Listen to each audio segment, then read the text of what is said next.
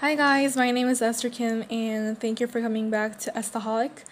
Today we're going to learn and know more about socialism and Marx. Stay tuned.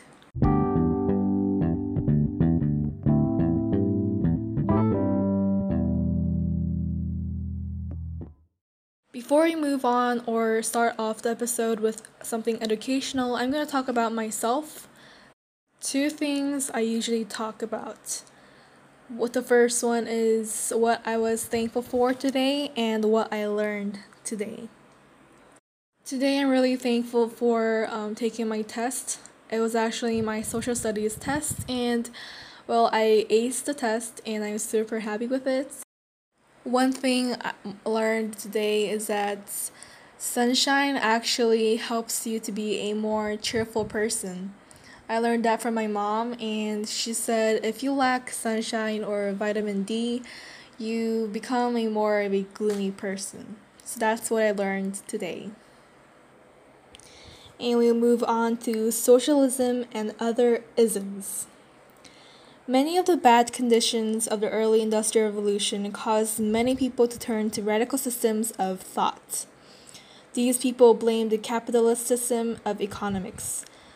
People began advocating government ownership of factories, banks, and railroads.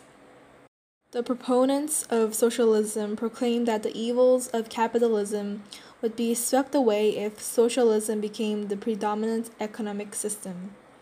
The socialists proclaimed a utopia if only their system were adopted.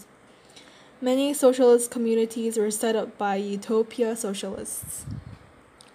After socialism came the Marx, and that is a different type of socialism emerged from this area of history. It is called scientific socialism and was put forth by Karl Marx.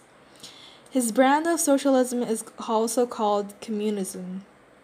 Marx and his friend Friedrich Engels wrote their booklet titled Communist Manifesto. They advocated that the workers of the world should unite under communism. Marx published his well known book, Das Kapital, or in English it's Capital, in which he wrote about the capitalist system. This book has become the main source of communist thought, and communists as have tried to apply the principles and opinions put forth in the book by Marx.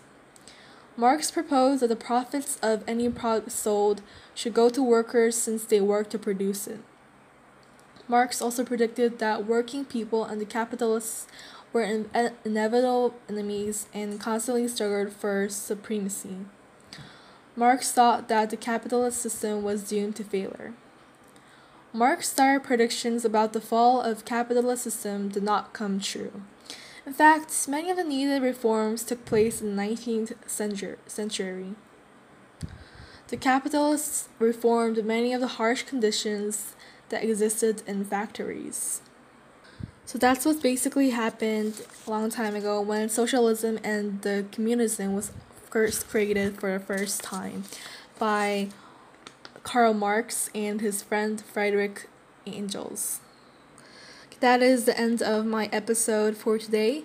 I hope you understood and enjoyed it. I will see you on my next episode. Always be a staholic and bye.